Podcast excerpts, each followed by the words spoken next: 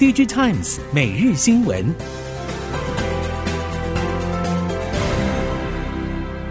听众朋友们好，欢迎收听 DigiTimes 每日新闻，我是翁方月，现在为您提供今天的科技产业新闻重点。首先带您关心。有护国神山称号的台积电，并不是独自耸立，几十年来与群山围绕。随着全球地缘政治环境和半导体国际化布局大势之下，供应链力图摆脱过往单兵作战的困境，转向采行团队作战模式，同时跟着台积电大打世界杯。除了由汉明副总林世清所担任的台湾电子设备协会，多次带领数十家台湾设备材料供应链会员走访日本和马来西亚等地，力辟新战场之外，嘉登也携手易德士、迅德等九家大厂共组半导体在地大联盟。此外，二零一三年成立至今已经十年的高科技厂房设施协会，已经逐步发挥平台效益，会员规模也更为庞大。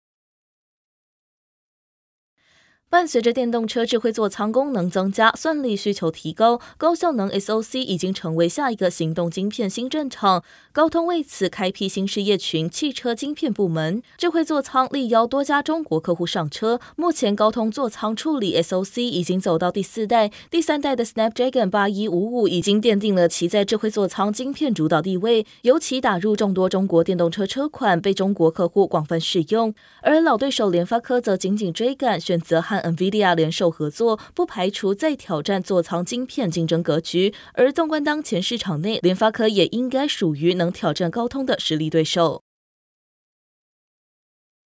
手机 IC 拉货动能在去年下半迎来一波大幅度复苏，相关 IC 设计业者在第四季缴出相当优异的成绩。联发科第四季冲上营收高峰，并超出原先的猜测表现，显见天玑九千三出货动能强劲。不过，不少手机 IC 业者以及零组件供应商都表示，这样的热潮到今年初就停滞，近期手机应用需求进入停滞期。可以理解，传统淡季的出货量本来就比较弱，但需求何时才能重新加温？目前看起来确实比。比较难把握，还是要看总体经济状况和市场反应来评估。持续进入二零二四年，部分应用库存调整已经相继迈入尾声，供应链陆续有些许库存回补效应浮现，受惠库存调节有成，IC 通路业者去年四月营收缴出佳绩。展望今年，由于整体消费性电子市场回温的力道还不明朗，今年上半供应链还是边走边看。多数认为下半年伴随终端新品发表，可望带动营运回神。至于非三 C 应用，IC 通路上近几年积极布局拓展代理线，预期今年多数业者在车用和工控等占比有望持续提升。今年 CES 无论是科技大厂高层的 Keynote，或是国内外产业对 CES 的观察，都不脱离 AI 与生态系两大关键字。尽管今年消费电子市况回升缓慢，但电子产业链对于无线通讯标准 WiFi 七等研发需求持续上涨。台系 IC 设计龙头联发科在今年 CS 展会上公布第一批获得完整 WiFi 七认证的产品。联发科执行副总顾大为指出，WiFi 目前最着重的三个要点包括快速、可靠性以及最重要的 Always Connected。WiFi 联盟在今年 CS 宣布，先进无线技术 WiFi 七标准已经确定，并启动设备认证，可以确保高频宽吞吐量、低延迟、高性能，并有效减少整体开支。随着 WiFi 七启动认证，将逐渐成为各类联网设备的无线标准，陆续扩大市占比重，进而取代 WiFi 六、WiFi 六一等旧技术，成为设备厂的优先选择。研究机构 IDC 预估，到今年底时，市场上将有超过二点三亿台 WiFi 七设备，并到二零二八年时增加到二十亿台以上。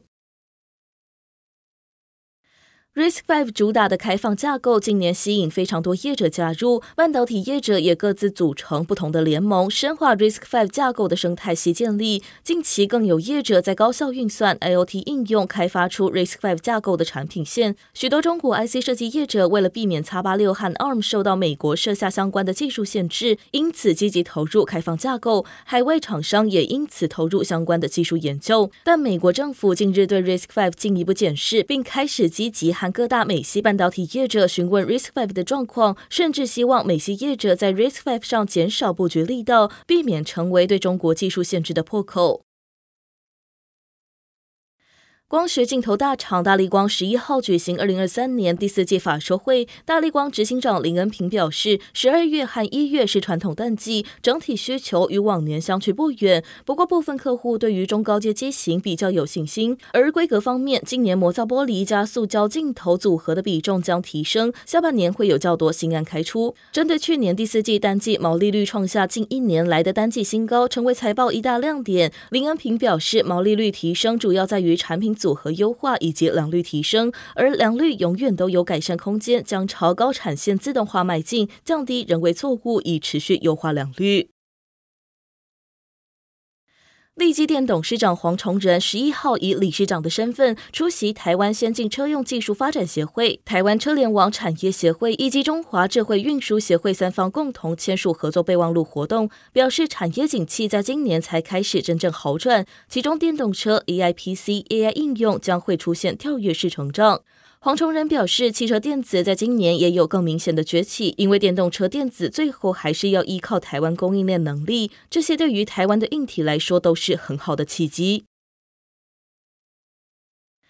中国手机商 Realme 在十一号发表搭载潜望长焦镜头的 Realme 十二 Pro 旗舰新品，同时也对外宣布品牌再造计划，借由对品牌形象进行更系统性的整理，让外界对其有更好的品牌认知。Realme 表示将以越级而上作为新经营方针，同时强化研发能量，计划五年内投资十五亿美元用于手机效能强化与创新，以此达到二零二八年前成为全球前五大手机品牌商的目标。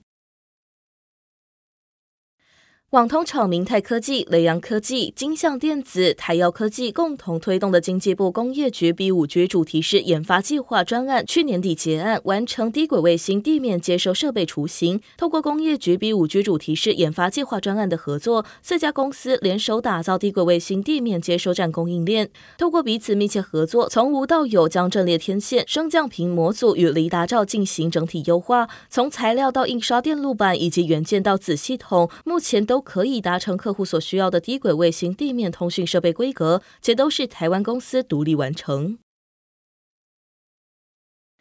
伴随再生能源渗透率持续提升，以及供应链对于绿电需求越来越大，绿电交易市场越加活络。根据台电指出，去年绿电转职供的度数已经达到大约十七亿度，相较于二零二二年成长五成以上。近几年再生能源售电业者加速快速成长，未来新制上路之后，市场门槛将降低，市场竞争恐怕更为激烈。绿电业者也认为，只提供售电服务，未来势必无法满足客户需求，必须提供更多元化的价值服务。不少业者现今都持续为客户量身打造绿电购售服务，以协助企业找出最佳且多样化用电组合方案。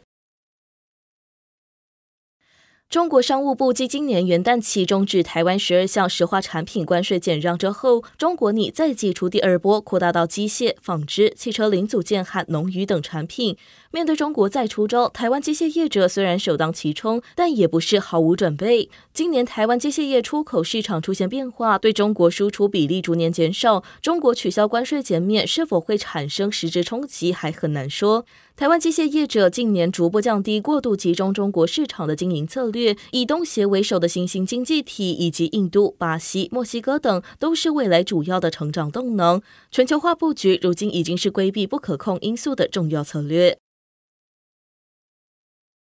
台湾少子女化的社会现象已经对高阶人才培育和产业发展陆续带来冲击。根据教育部的统计，一百一十二学年，包括台大、清大、阳明交大等校都有博士班招生挂零的情况。国立中央大学更有七个博士班没有收到任何学生。国科会副主委林敏聪表示，博士人才是台湾不论在科研或产业维系未来竞争力的重要条件。政府将提供加码诱因，并提高补助员额三倍以上。以上新闻由《Digitimes》电子时报提供，翁方月编辑播报。谢谢您的收听。